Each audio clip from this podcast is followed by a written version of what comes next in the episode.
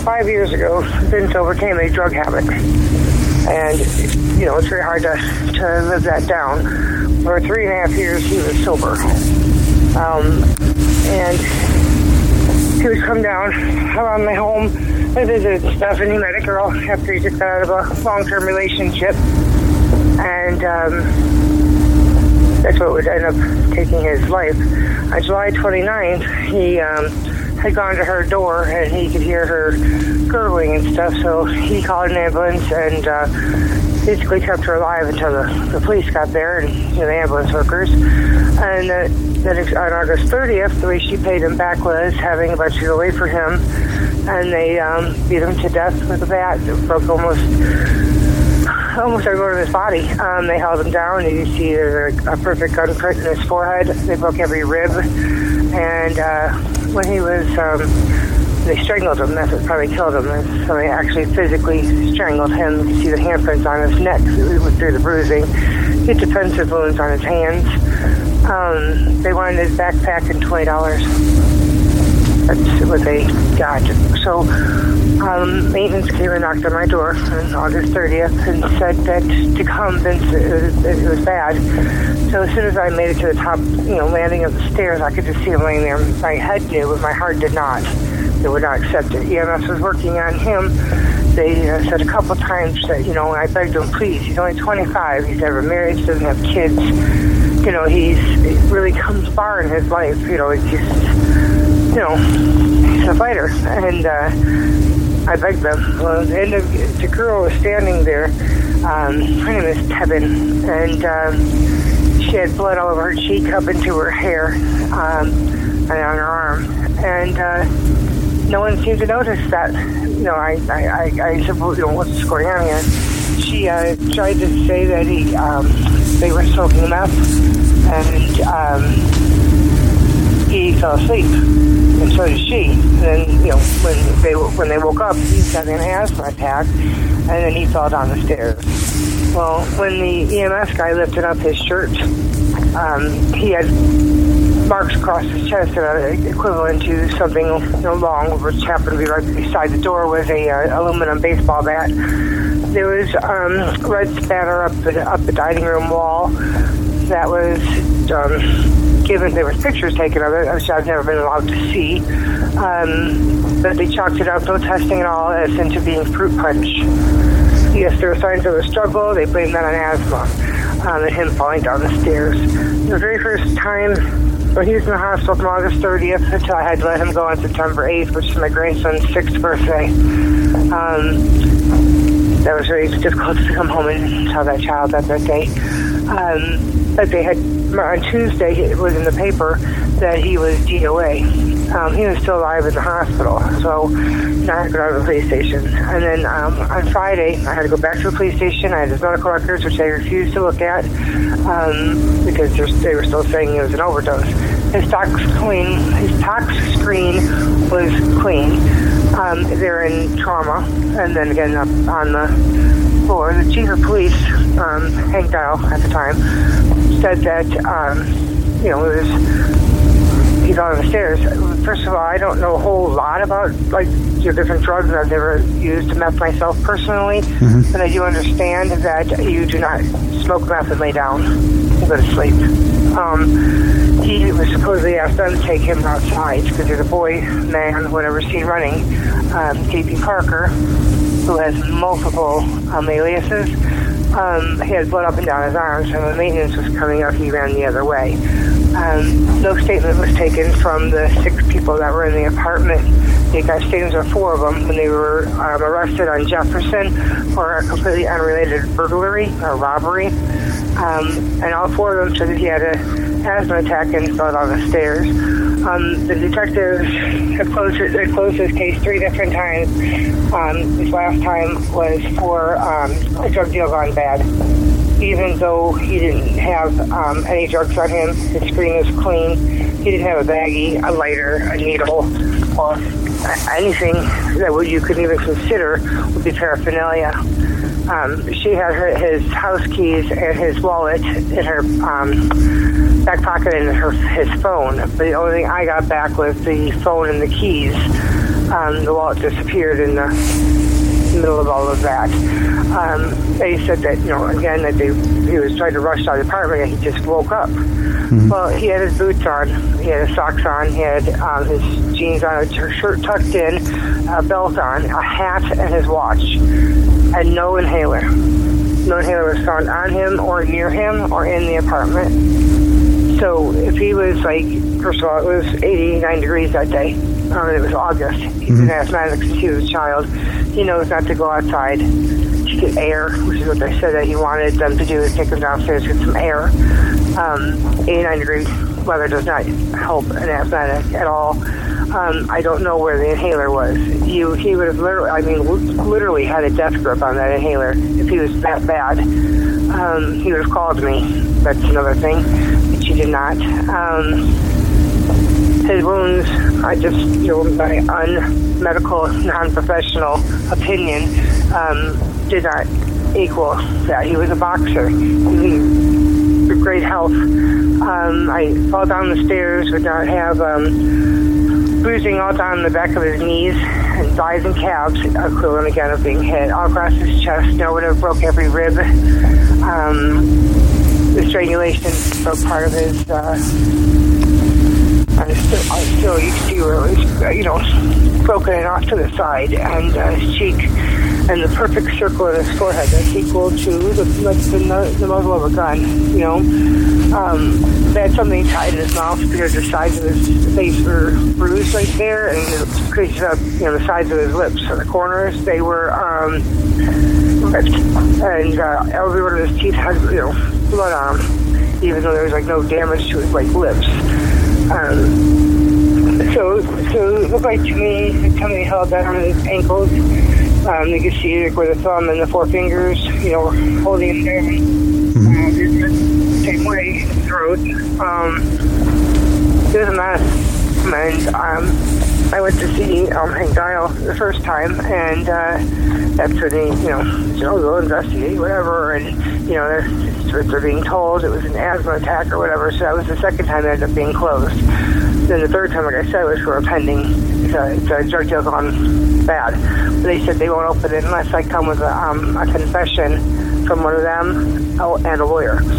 I'm not a police officer. I don't know how I would even begin to get a confession from one of these people. I mean, they're not going to walk up to me and be like, I killed your son. So basically, that's just the end of it. It's the end of the, the rope. They won't see me unless I have a confession. And, um, but if it's, a, you know, if it was an accident and he fell down the stairs, why would they want a confession? Yeah. confession of what? Yeah, that don't make sense. Um, with how, like, how many stairs was there? And like just basically walking out and then going downstairs to go outside the main building. Like was it like a dozen stairs or so? Three-story, yeah, Adams Landing. It's a three-story um, walk-up mm-hmm. garden-style apartment she was on the third floor, and he was found on the second floor landing.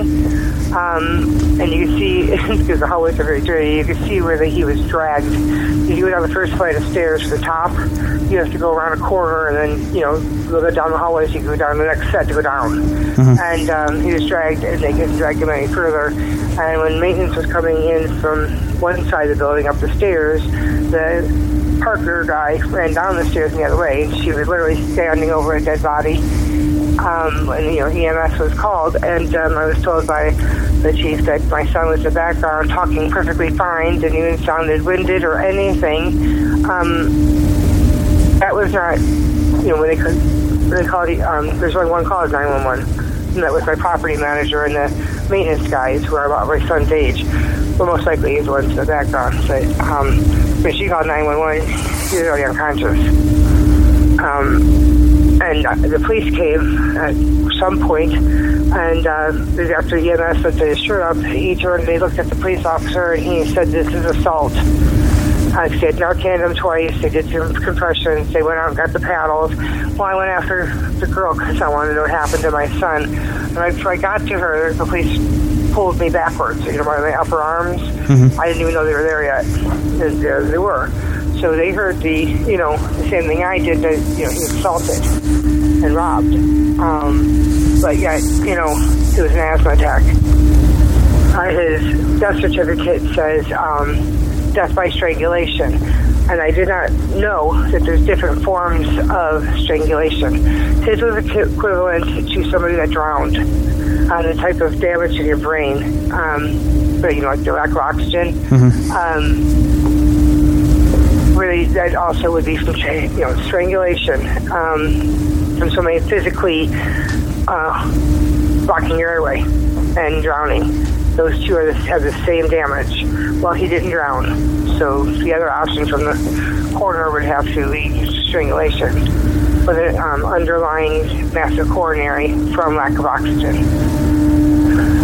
So I, there's no way that he he didn't he didn't OD and that's what they pushed for forever. And now it's still it's a, it's a pending drug deal gone wrong. Um, and, I, and, he fought for three and a half. He took he went to three meetings a week. Do you think that? that uh, do you think that's kind of why they put it as you know that he OD'd and stuff with just his past history with it? Like they just kind of like chalked yeah. it up as that. Well, that's why. That's why I started it with that. Mm-hmm. I've noticed like it seems like people that like I've never been involved in drugs or anything, but it's it seems like once you do it, even if you get clean, moved on in your life and everything, mm. that still yeah, stays with you. Sadly. And you said, you know, three years that he was clean, and you said three days a week yeah. he was going, meeting and everything. Yeah. Yeah. just... Well, he had uh, um, track marks.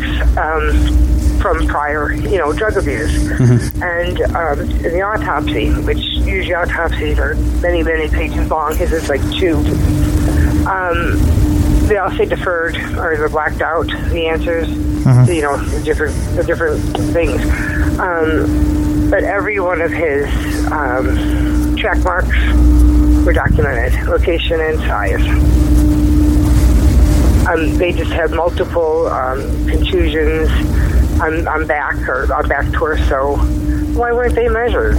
Like, why were the three and a half to five year old um, track marks eighth inch long, approximately this old, displacement on the arm or you know the hand or mm-hmm. whatever? Every one of those were documented perfectly, but the contusions and the bruising on his chest were not. I just don't see falling downstairs like I fell I fell down like like three or four stairs, but you know I'm not didn't get it like many bruises like I was sore, but just I just don't see how that they would think that that would be that many bruising, like you said with the actual fingerprints and his ankles and stuff, where somebody held him down. Like how is that stairs going to do that? Yeah, well, they also put something on his mouth. You can see the bruising next to his mouth for like, like a bandana or something was tied around his mouth. It's something like cloth like that. Mm-hmm. So it's kind um, of basically yeah, okay. I'd like some Italian. What is it? I'm sorry. I want to say we're Italian, and mm-hmm. you know the boys were the Italian horns, and um, he had one on, of course, and uh, it is. I have it on right this second. I'm actually in my hands, and they had to carve this out of his chest so that I could have it. Hmm. and it's all smashed. It's 14 carats, and it's you know thicker. Yeah. It's flat as a penny and pointy at the bottom. When Hank Dial said he fell down on the stairs, I looked him right in the eye, and I and I said, "How many times?"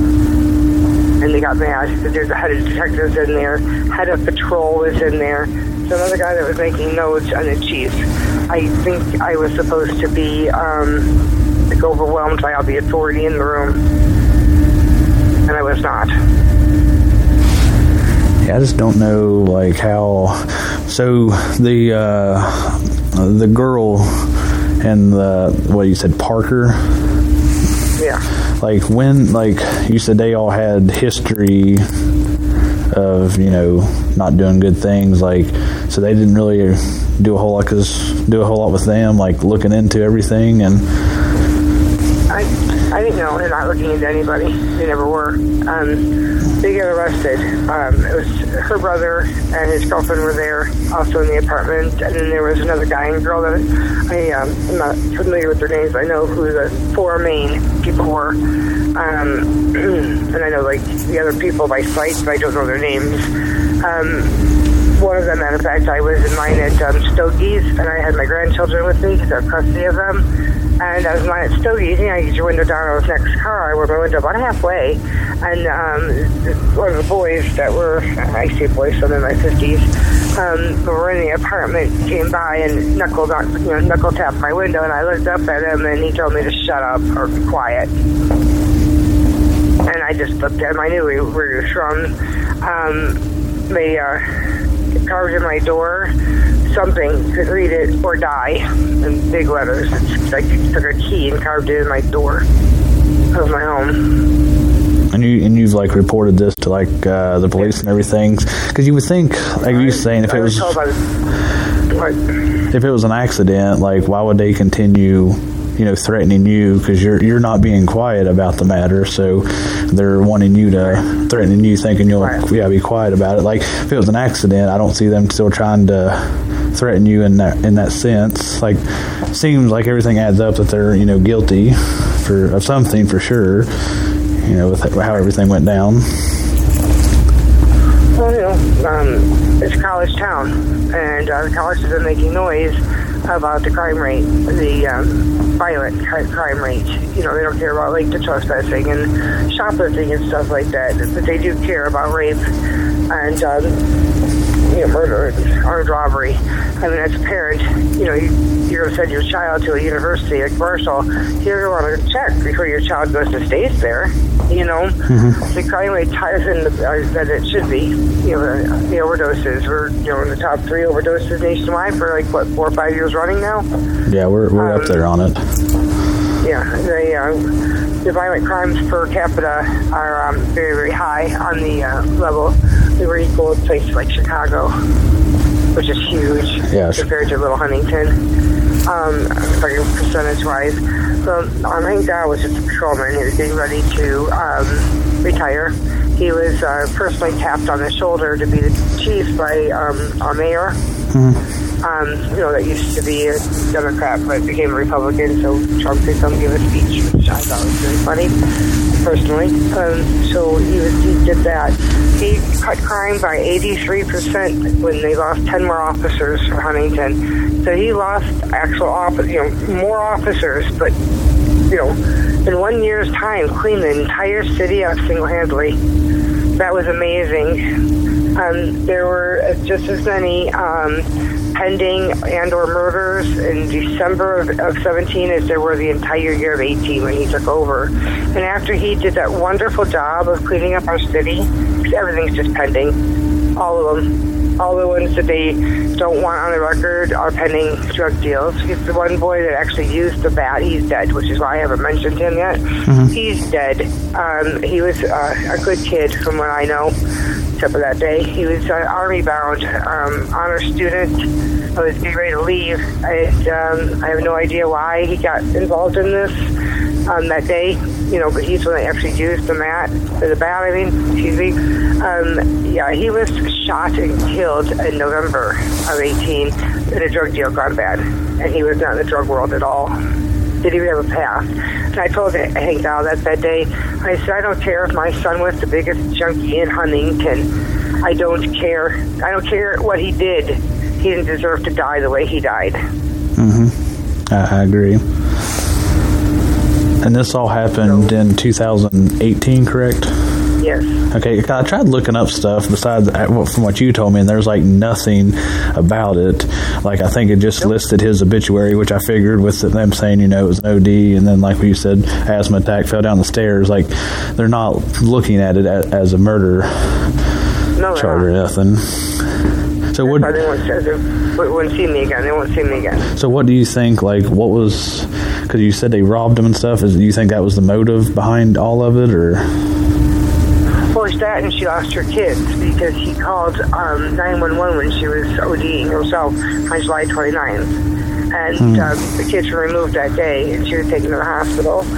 So um, the only thing I can think would have been since she was gurgling and trying to wake up, that she was angry because, you know, she wasn't dead. And he called authorities, and she lost her kids. So more of a revenge type thing. Then he had money on. Yeah. Yeah. I, I just don't like. Yeah, like she shouldn't lose her kids, you know, with that whole situation. But she kind of, you know, with what she's doing, and if you know he's being responsible about it, you know, and because she don't need to be with him. But yeah, it's still no no reason to take somebody's life. You should better yourself, you know, to get win your kids back. Right. Yeah, I just.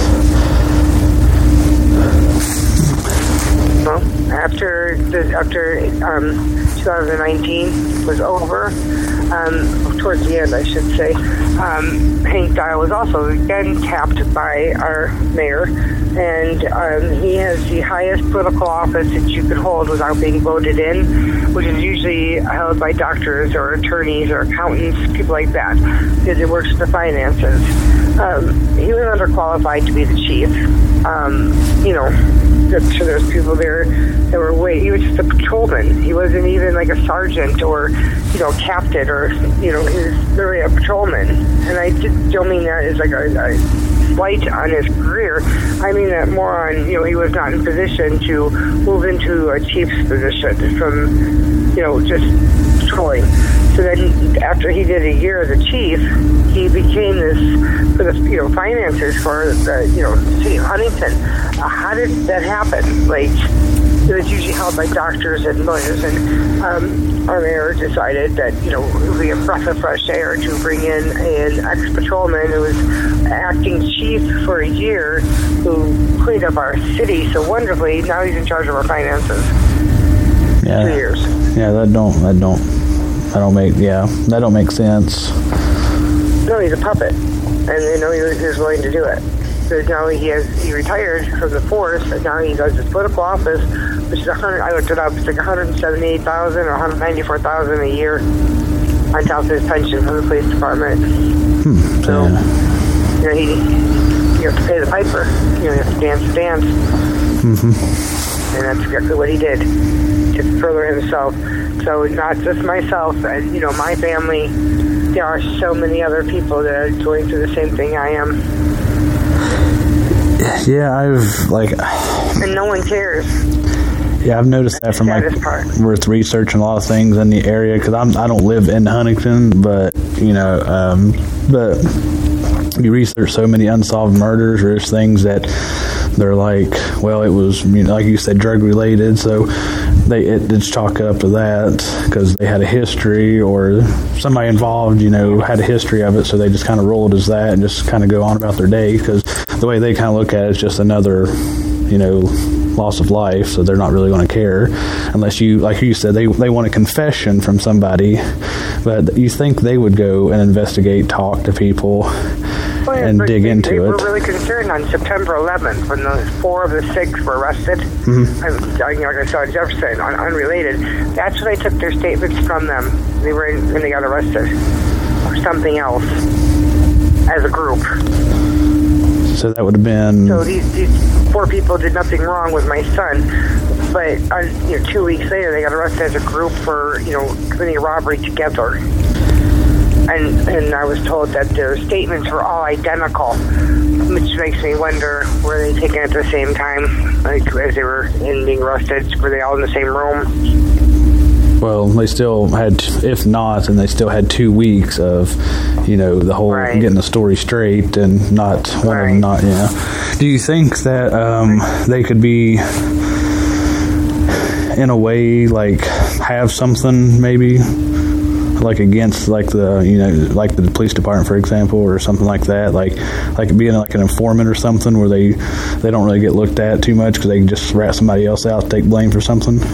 So they kind of use them as I would that. be shocked if any of these if any of these were like that, um, because they were all arrested two weeks after that. Okay. Again, and they were in regional. So you know, you're informant, you wouldn't put in regional Yeah, true, true. for a Uh, couple months. Oh, so they were in there for a couple months then. Uh, so that would have been they got. They got out. What that'd have been towards Uh, more. one got out on Halloween, so I was very upset to find that out. What what did they what did they rob? Just somebody I or don't know. so you don't you just know. Um, I don't know. I yes, I just know that they, were robbed. They um, they were found in a house on Jefferson. Mm-hmm. So I don't know if they were that's where they were picked up at, or that's the house they robbed. And it was like eighth and Jefferson, or something like that, tenth and Jefferson. which is not far from. I'm on 9th in Virginia, so it's not very far at all. Okay, so you just don't know the details, just know that they robbed something or something. So you just don't know what. But to only serve to pretty much a month for it, then back out. Yeah, I just can't fathom all that.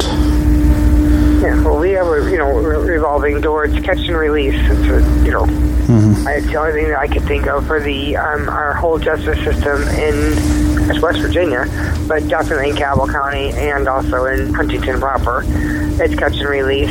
They keep saying that they don't want these low grade dealers. They want above them. They want the big fish. They want the people that are in Detroit that are supplying the you know the, the, the drug dealers in Huntington with you know, with meth and with heroin and pills and whatever else are you know coming down the pipeline from Detroit.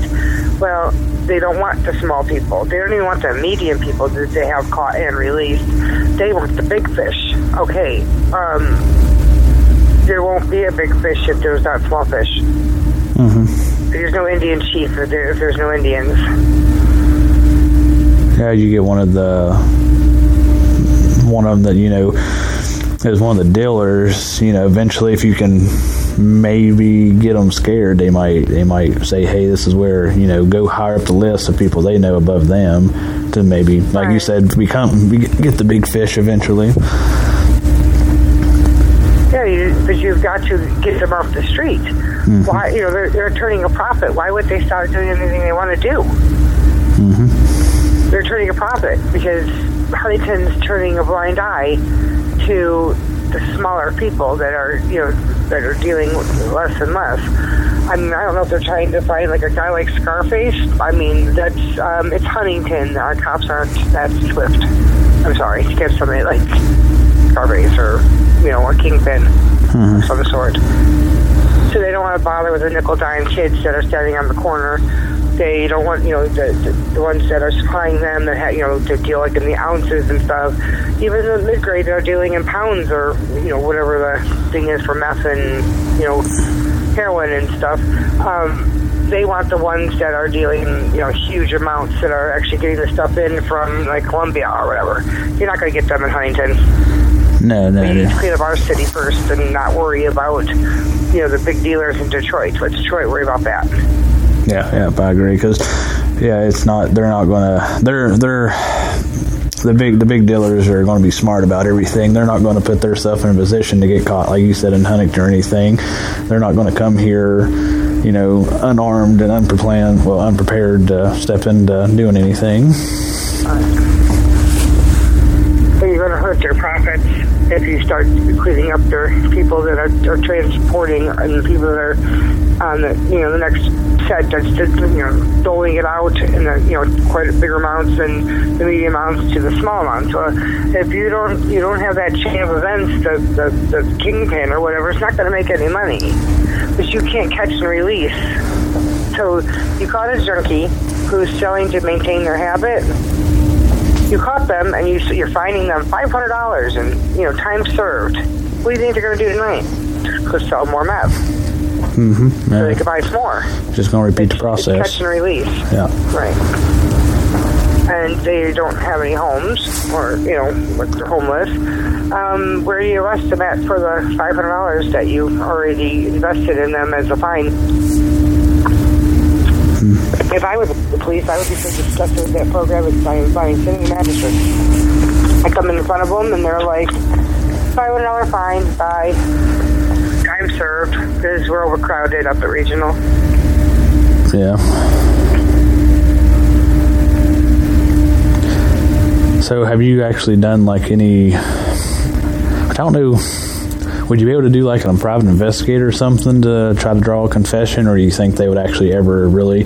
Because with them, that many being involved, I'm sure they've talked to other people, but just to find out who they've all talked to, who said what, because like if one person murdered somebody, you know, you can kind of maybe get away with it because it's just to yourself, unless you know you leave strong evidence behind and you know the police actually look at it. But then when there's a multiple people, no, not all of them's going to be quiet. You just kind of got to put a fear in one of them, and they're going to they're going to talk. Right.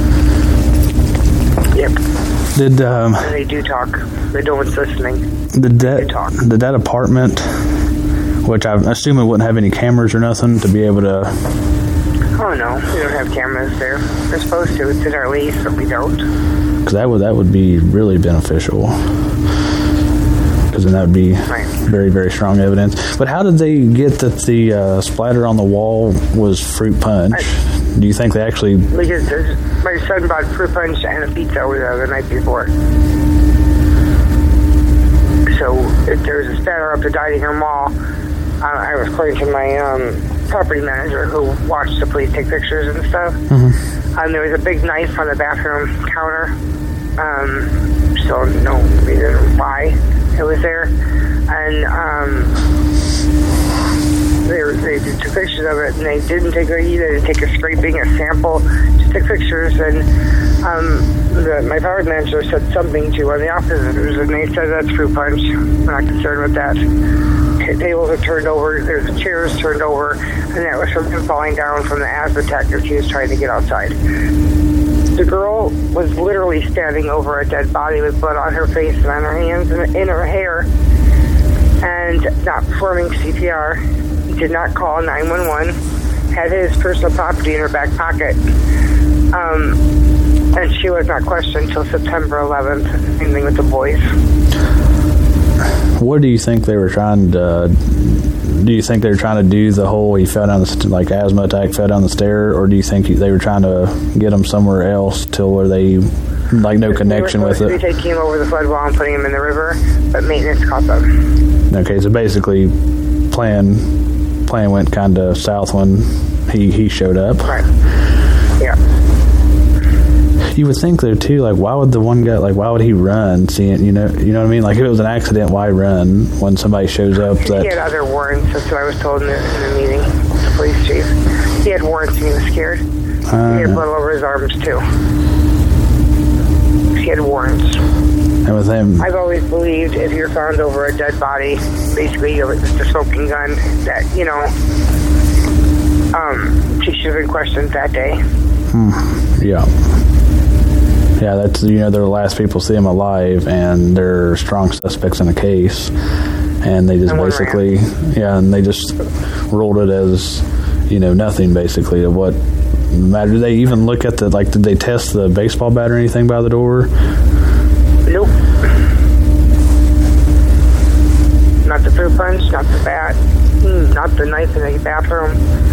Because he OD'd. They were just, they were set on the OD'd. You know, the Narcan, two things were on the ground right next to him. I saw them just as clear as the police did. And, um, you know, on, on Tuesday, it was in the Herald Dispatch as um, the uh, 800 block of Virginia Avenue, um, OD, DOA, he was still alive in the hospital. When I went down the second time to the police station on that Friday, on um, the 7th of September that it reopened, um, the detective that came out, he's I'm detective, Detective Jackson, actually, he came out and he said, well, I'm the, you know, the detective on this case. And I said, okay, well, I tried to show him, you know, his coins, his chips that he got from NA for the past couple of years. I had, you know, have a baggie full. Every time he would get one, he would bring it to me and show me, um, look, I'm still still doing this. I'm still fighting. We went to Disney World in January of 2018. And my my mother on down to my grandchildren. We all went together, including him. He found a meeting while we were in Disney World, you know, in, in the Florida area, so that he could at least go to a meeting while he was down there because he was so afraid of slipping and not, you know, not keeping up with his meetings. So, you know, he was like gung ho on that. And uh, they just they just pushed the OD because of his probably I'm assuming his record, and they did the same thing with the boy that used the bat that's never been in trouble in his life. You know, not in the drug world, um, but he died in a shooting of a you know drug deal gone bad. It's like my son. But there's no evidence of drugs. Yeah, with the toxology report coming back clean, like you would think that would rule that all out, and they would look well, into I it. was told um, also by the chief of police. I'm not sure if he, you know, he wears many hats. I'm not sure if he has a medical one, but he said that it takes a while to take blood work. You have to wait till he's up in um, intensive care before they can take blood work. I literally just looked at him like, how? Like, you don't think they wanted to know what he was on if they thought he was ODing? Yeah. That was like one of the first things they did when they brought him in the trauma room. Is get a tox screen on him. So they knew what they were dealing with. yeah that, Narcan twice didn't work. So obviously it wasn't opiates. Mm-hmm. It wasn't any drug. It was his ribs that punctured his lungs. You would think that. couldn't breathe. How do they explain like that? Like them having blood on them? Like how would they were it? trying to help him outside, and he kept falling down. So would he have been like blood coming out of his mouth and just spitting it up on him, or I, I don't know how it got in her hair and all across her feet, her face. yeah, that's It was all over the boy's arms. like that would be just that's what's weird. The only Like blood there was was around his mouth. That'd be the only thing I could think of is how they got in their mind that he just like coughed it up and then when they were helping him, then he bled on them. But I don't know. that like that that would even make Assume that he would be sense. coughing up blood, but you know, I I have a medical degree because you know when the lungs got punctured, the blood had to go somewhere. Mm-hmm. I mean, obviously it's sprayed against the wall, so I mean, crew punched it, but whatever. I don't know. I really, I really don't know.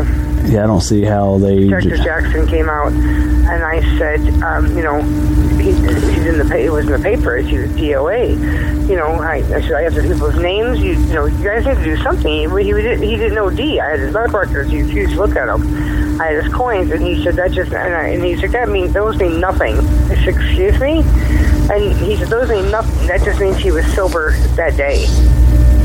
I just looked at him like, are you kidding me?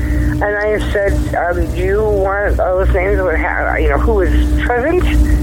And um, he said, well, I need a statement from him. He said, so um, he said, uh, he's in Cabell or St. Mary's? I said, he's in Cabell. And he said, okay, well, I, I need a statement from him. He said, I, you know, I can't talk to you until I speak to him.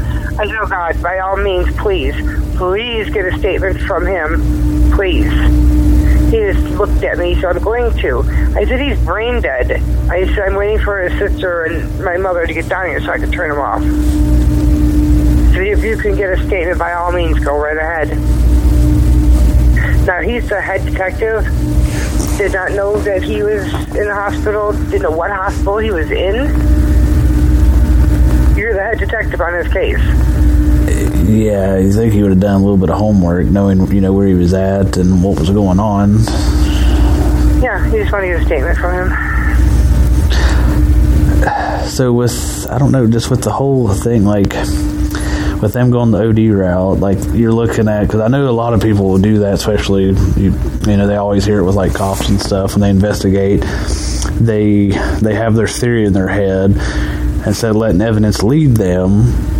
They let they bend everything to fit their narrative of what happened, and then once everything, if then when they're proved wrong, then they get upset, and it's more of an ego thing, saying, "Well, I'm not wrong," and then they get all up, upset over it. I don't think the college wants any more. So I think everything's pending because you can't. It's not a thing of public record because there are pending cases. You don't have to go public with pending cases. Mm-hmm. So you're the ones that happen in public, like at the bar. You know, there's a shootout at the bar, and the news are all over it. The people that were all there, and you can't keep everything quiet that way. Those are the murders that are going through. Are the public ones. Anything with you know uh, the high profile type thing. But people like my son, they're all pending.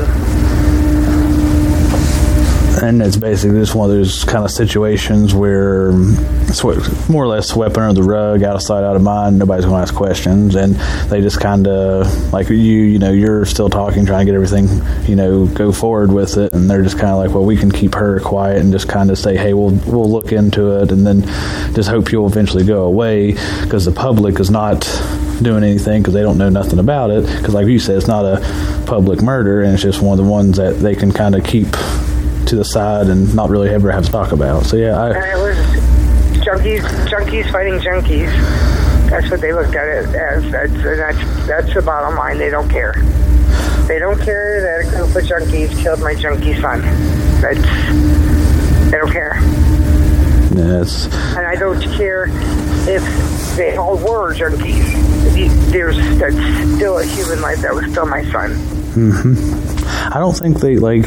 You see that with like when it comes to uh, like serial killers and stuff when they kill like prostitutes and you know junkies and all that, and they they can do it for so long because you know the police don't Nobody care. cares. Yeah, the police don't care, and that's kind of what happens in a lot of cases. It's less arrests and paperwork that they've got to do. Um, who, like I said, you're just going to catch and release anyways. If I was a policeman in Huntington, I would feel so ineffective. I really would have because there's, yeah, basically what they give us tickets, speeding tickets. It's ridiculous. They don't really solve any cases. I, what cases do they solve? The high profile ones because there's a shootout in the bar and the, and the guy with the gun is literally standing right there and is, or you're the killer. Like you don't have to do any legwork at all. They're literally standing right there in the bar. Yeah, because there's. Uh, I know you got the Leah Hickman murder in 07, you got the prom murders in 05. They're, Oh gosh, yeah, it's for years now. yeah. Years. Everybody knows who did it, but nobody knows who did it. Just like with my son, everybody knows who did it. Everybody knows who did the girl they found in the cross space. You just can't prove it. I know they said, I remember reading an article because we covered it uh, a long time ago, and it was mentioned that um, they had a, what, hair, but at the time they couldn't get anything out of it. But they said when technology got better, they would be able to, you know, hopefully get some DNA to find out who done it. And that was 11 years ago, I think. 10 years ago and i think technology's got like when it comes to that type of thing like it does improve you know pretty good and especially within 10 years they could probably send that off and try to get something out of it but nobody's ever heard anything else about it somebody i think said they heard they lost it so i'm like how in the world did you lose like You that- go to another murder. For a college town, you can't have this murder rate levels that they are. That's why they started um, calling um, ODs um, uh, cardiac arrest, and the underlying chronic drug problems. That's what's going on. People who ODs um, death certificates. It's, um, is a massive coronary killed you. And the underlying reason is chronic drug abuse. So our our overdose rates aren't correct either. Yeah that kind of makes you wonder you, if they are It's all play on words. I was I was was working. I was a federal officer and a professional witness for the well, expert witness for the state of West Virginia on um, procedures for urine screening. So I dealt with people with um, mental health, people that were on their way into federal prison or on their way out of federal prison. And um, I like to consider myself well read. Um, very educated. When I went in there and I started speaking with Hank Dial and these multiple other heads of department men that I think I said I was supposed to be intimidated by, they were not ready for me. They wanted to pat the you know the, the grieving mother on the head and say you know it was an asthma attack and he fell down the stairs. It was an accident. We're sorry about your son. Here's our condolences and have a good nice day. But that's not what they got with me at all. Not all. Yeah, I could see that because I've noticed because I know, which not all cops are bad, you know, but I've noticed with like a lot of you know parents that you know have a murdered child or something like they, that's what they're like you said that's what they're wanting more or less their uniform to scare you and then you know and then they're just like oh you know they want to say the right things to you but not really do anything with what you're wanting done. It's just not not right Our mayor doesn't want it. Neither does the college. Yeah. The college has too much revenue, too many students, and um, the students that are there pay taxes. when we need that tax money. I mean, my gosh, they put up a rain tax. Um, unless it rains a month, you have to pay a sewer bill on that. They've been doing that for years. Um, I think it was four years ago now. Huntington won off of one, a contest like from Good Morning America or a show like that, a million dollars for the most beautiful city in America. And they gave them a million dollars to, you know, for improvements. I mean, if you won the most beautiful city in the world in America, how, you know, and well, that's been in a committee. Um, you'll never guess who is the, you know, to take a pay for it too. By the way, for four years now. Our mayor, he's uh, head of the committee with a couple of his buddies, and they um they meet like once a month or something like that, trying to find out how to spend that million dollars to beautify our city even more, even though we won the most beautiful city in America. He submitted pictures of the um, trendy area where um, you know, just the little trendy boutiques and uh, some of the sorority houses and the frat houses and get the bigger homes like that. Um, and then there's some up on the hillside that are like, you know, small mansions. Um, they're on Ritter Park, which are beautiful homes. Mm-hmm. Those are the homes. And um, our, the main strip leading up to the college, they hung flower baskets from every single light pole up the thing they put a brick inlay on the sidewalks. And so we won but no one knows how much money is left, um, how it's going to be spent. It's just in committee ran by our mayor for a couple of years now. I know a lot of people that talk about because everybody always said you know Charleston was bad and everything. Now everybody's like, well, basically Huntington beats Charleston pretty much with oh, you yeah. know all the drugs. Well, and Charleston's honest about their crime rates. We're not.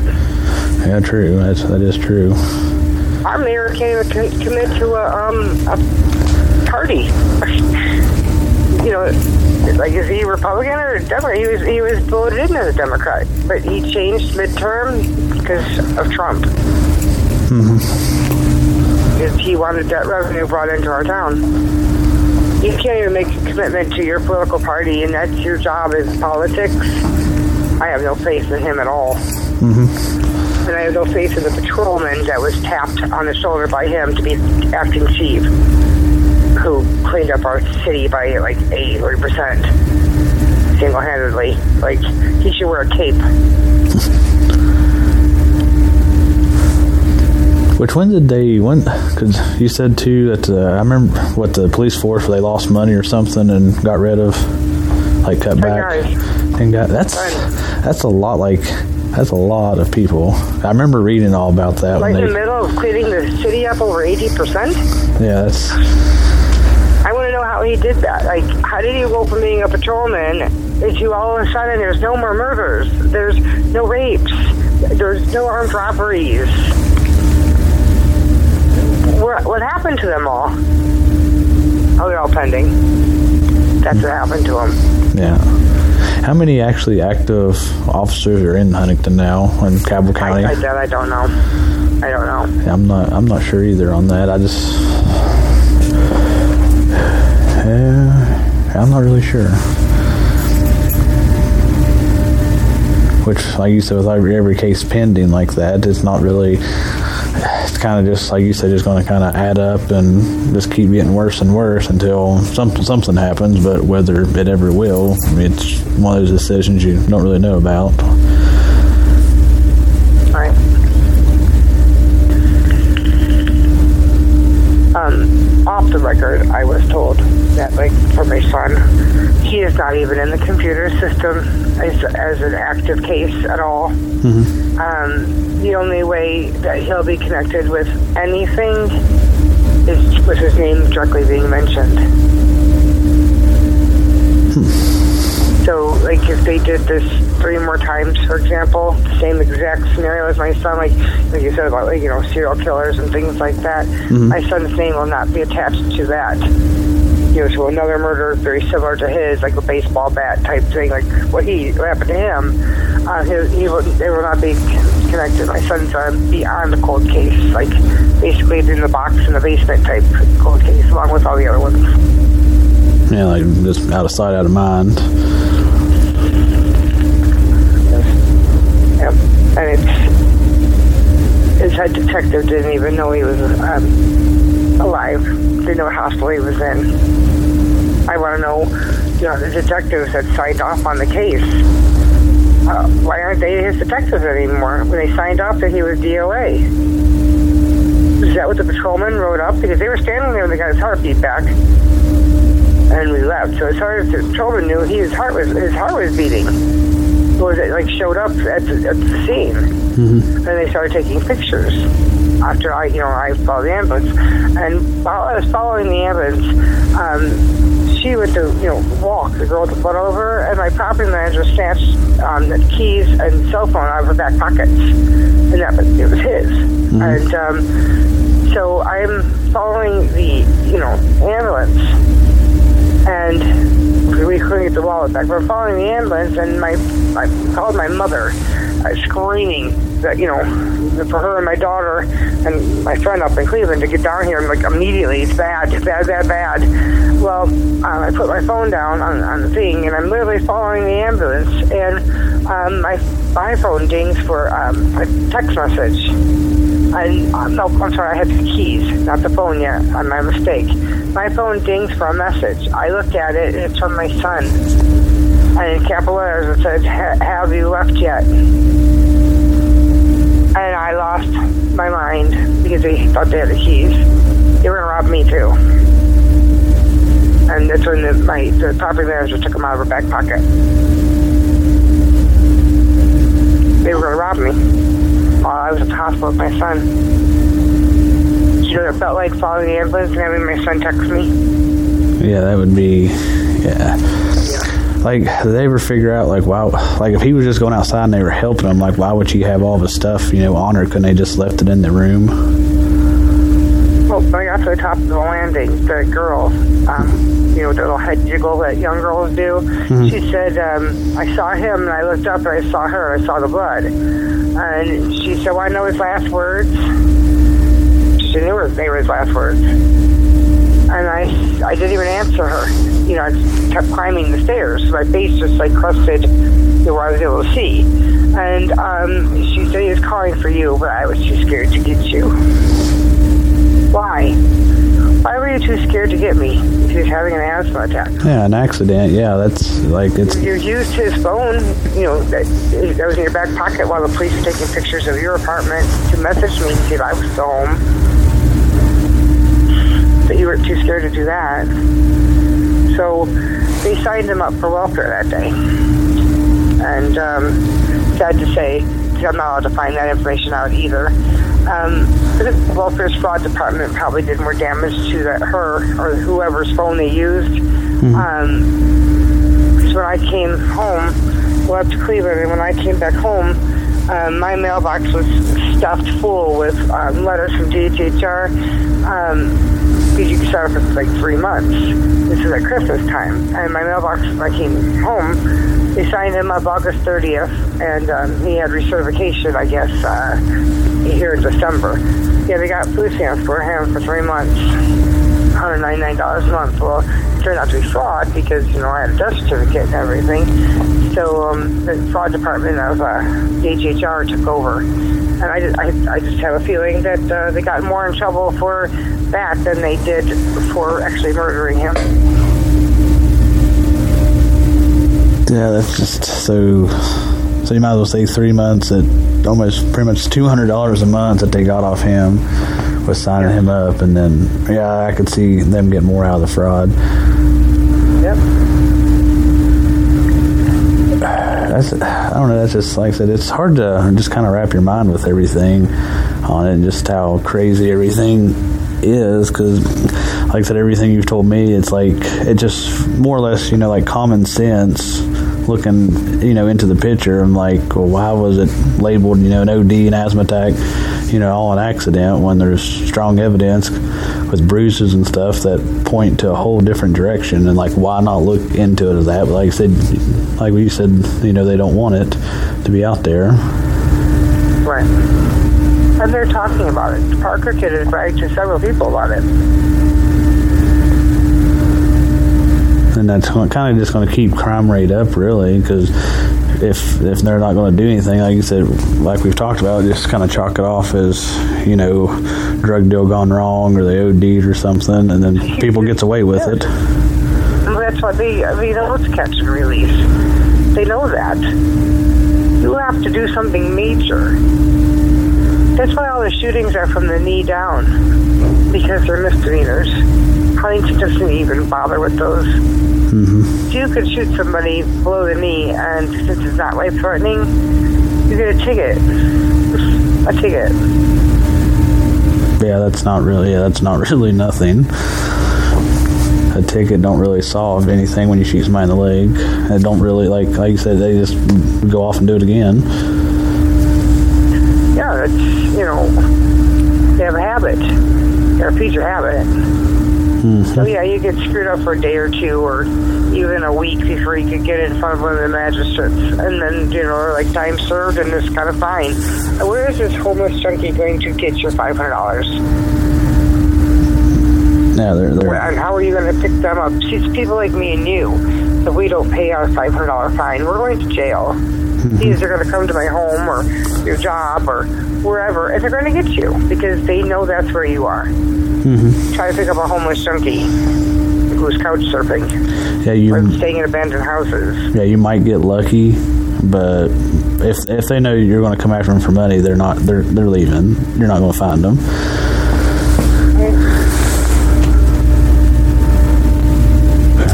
So is that? Uh, do you need have anything else to add before we jump off here?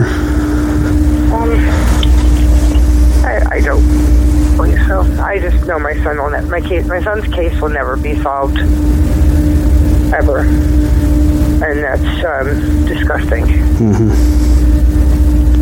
Yeah, I agree. And I feel for the other people out there that feel exactly like I do, because it's different. Murder is different. Mm-hmm. You know, I've had many people come up to me and say, you know, my my next door neighbor lost their son. I understand. No, you don't.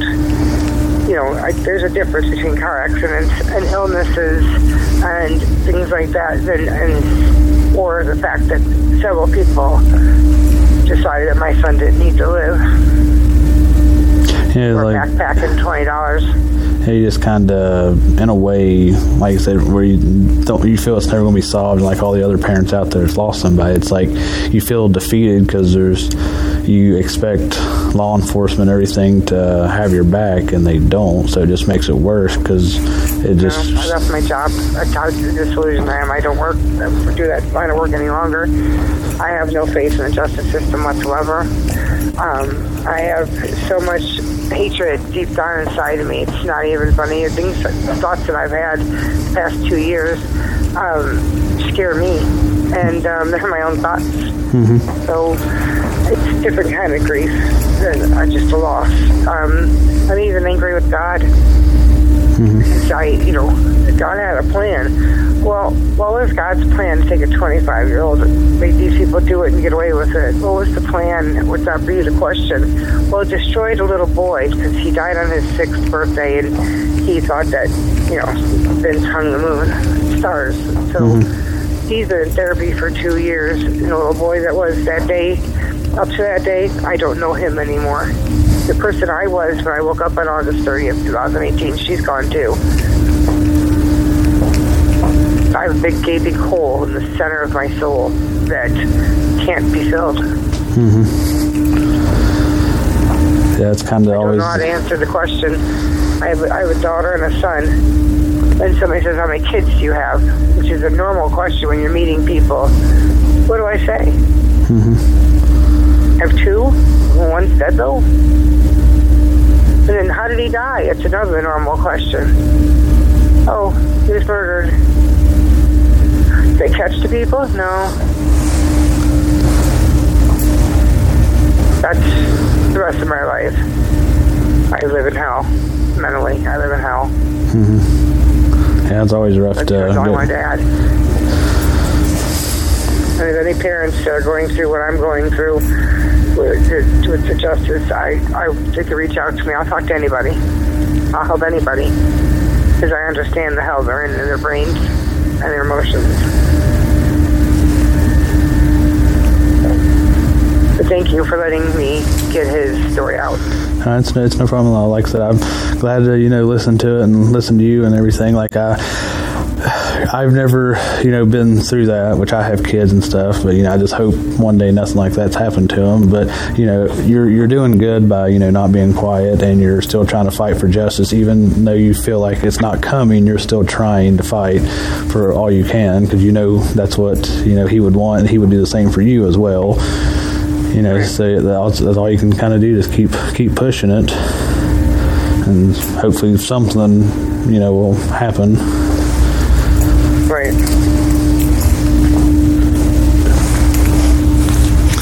Um, I guess, Don't see it. yeah, it's one one thing. It's kind of sad though, but it, it's kind of one of those things. It is what it is, but it should it shouldn't be that way. It honestly shouldn't. If with anything like that.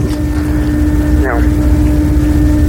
My son should have just as much justice as anybody else. Hmm.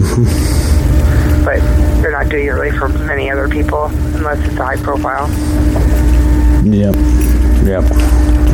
Yeah, if you're if you're if you're known known in the area and you got money, they'll they'll solve it for you. Oh yeah. Or like what you said, they the killers handed to them basically. They had no choice. It's public. Yeah. You know, we've had a couple of bar shootings. It's on videotape. Um, you know, there's 50 people in the bar or whatever. You know, or the shootout was outside, so the other buildings have cameras. Not you can't just contain it to the bar. You know, this happened out on you know the main street. People driving by in cars, you can't contain that. So yeah, they have to go through that. And um, from what I understand from some of the reading I've done, is um, Huntington can't afford a huge trial. That's why everything goes to magistrate court. The upstairs of the courthouse is like not even really used. I Everything's in one room in the basement. The magistrates, you know, upstairs courtrooms with the jury boxes and like you know everything you see on like TV with the big thing where the judge sits and whatever. Those are not used upstairs. Hmm. I, I could see Hank not being able to afford a big trial. I could I could definitely see that.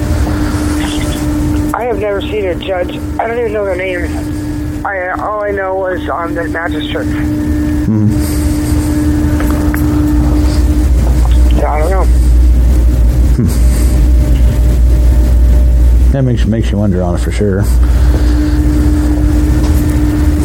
I just want to, you know, I want to know how many really, how many murders there really was in 18 or 19 or hell no 20. Uh, You know, how many rapes, many um, strong armed robberies or robberies or you know, armed robbery of stores. You don't really hear much about that anymore. They can't put it on the news because no one's being charged for anything.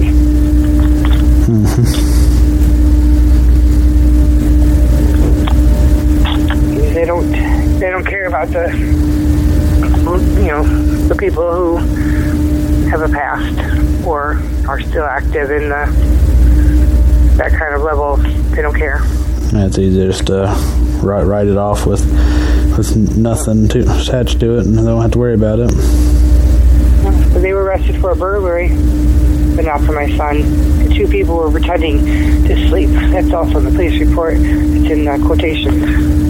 Uh, two um, people in the unit, um, and it said sleeping in parentheses. So two of them were in there. One ran, and the maintenance man, he used to live there. The maintenance, that's how we knew his name. His maintenance man recognized him. She lived one apartment, you know, upstairs. He was standing there. But I always believed if you were found over a dead body, you're going to jail until they sorted it all out. She wasn't even questioned. Yeah, she should have been Standing over basically. a dead body with the with his blood on her face, and she was not arrested or questioned or detained in any way. Yeah, that just you. Yeah, that, you would think that they would. Right. Yeah, until she has or something evidence showed up that she wasn't involved. But you know that picture alone and scenario, she should have been taken somewhere and questioned to see what's going on, what happened. Before they they could get their stories together. Oh, that was I did forget about that. When I brought it, when they brought him up from trauma, they wanted me to not keep going. You know, I was like I said, I was waiting on family to come down. He, um, the, the guy from trauma, when he brought him up, they brought him to SICU. Um, said that he's been down 46 minutes before they got the heart rate. He was dead for a long time, they said. Before they got his heartbeat back. Well, if he was having an asthma attack and they called from the apartment and you heard my son in the background perfectly 20 minutes ago. 20 minutes. And they're saying he was down 46 in trauma. What'd you guys do for the other 20 some minutes? Yeah, that, that, yeah, that's that's a lot of time to, you know, try to. he lost consciousness in the apartment and they knew he was like you know dead or dying or whatever we were going to bring them outside and up over the flood wall you know it's a hill the end and toss an extra wall up over the hill put in the ohio river. I would have never known what happened to him. And they could have just said, hey. right "Hey, now what the, our conversation would be happening. Our conversation would be more like i don't know what happened to my son. He just never showed up one day. Yeah," and they could just basically be like, "Well, he he he just left. He just said he was leaving. Right. They never told us nothing. He just walked out the door. And then that's that's all you would know is that well, my son went somewhere, and you you. Well, I think personally, you would know that he would contact you or something." So, but Right. still, it's it'd just be another question that you wouldn't know, you know, have an answer to of what At least where I know what happened.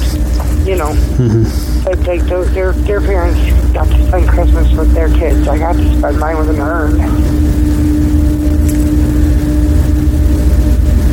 Yeah, just I don't, I don't know. I I guess you can kind of you can't really find any peace in that, really. No, I have no peace. I guess it was just kind of like like you said, there's more anger and stuff towards stuff like that. Like you know, they like they still get to live their life, spend it with their family, and you know, do all that. And you're like you said, you're with an urn, and there's like there's no there's no peace. There's nothing in that. Like yeah, you you have you know the urn and stuff with you, but you don't have his physical, you know, him being able to talk to you and stuff like that. And this, you know, this has been a crazy, crazy year. You know, so Yeah. Yeah. Yeah, it's definitely definitely rough, and I, I feel for you. Like that's rough to go through, and still, like you said, still processing, going through everything, and still feeling it because you know two years is a long time, but you know you still have that void, and like you said, you're always you're always going to have it. It's going to be empty. There's nothing nothing there. No, it's not. I have um, fake happiness. Um, I have I'm numb, and I have hatred. Pretty much it. I, I, I completely understand. It's just kind of one of those things that, like you say, you just kind of more or less you're there, but you're not mentally in everything. You kind of, like you say, you just kind of Right, like Christmas and stuff. I I smiled nicely through opening all the presents, and the kids would on the next morning, and you know, burst my heart out to watch them. You watch the little one cry. You know, mm-hmm. you're kind of like on au- au- autopilot, basically. yes. Yeah, like like I said, you're there. You're just not not really in feeling everything, just with you know the loss and everything. Yeah, it was. It's a different kind of loss, and. I guess if you didn't experience it yourself, you couldn't understand that. Mm-hmm. You know, like other people decided he didn't get to live. He didn't just have cancer or get a car accident, or you know. Mm-hmm. And I have no one to point at and say these people are, pay, are paying for it. They're in jail or whatever. These are the bad people. These are the ones that reason my son is gone. Those people, they're serving this amount of years because of my son, mm-hmm. and it's not true. But I'm I'm sure they got nice Christmas presents from their mother and fathers and family members, and had a nice Christmas dinner and celebrated last night. You know, celebrated the New Year coming in, and probably, you know, their drugs or their alcohol or whatever it is they were into last night. And I haven't earned. Mm-hmm. Just an urn. He will never tell me Merry Christmas or Happy Birthday ever again. Why me? Why do their mothers get to have that and I don't? And he would be what twenty? Will be going on twenty eight this year. He, he would have been 28 Yeah, in October. he could, you know, within that three, you know, going on three year time, you know, he could have kids. Um, yeah, I would have never held. I'm, I'm never gonna hold this baby. Like you know, with him being on the right path and stuff, getting clean. Like he, like said, he could have been settled down, had a kid, or you know, been planning, you know, be doing all of that, and you know, sadly, all taken for Right. no for no reason.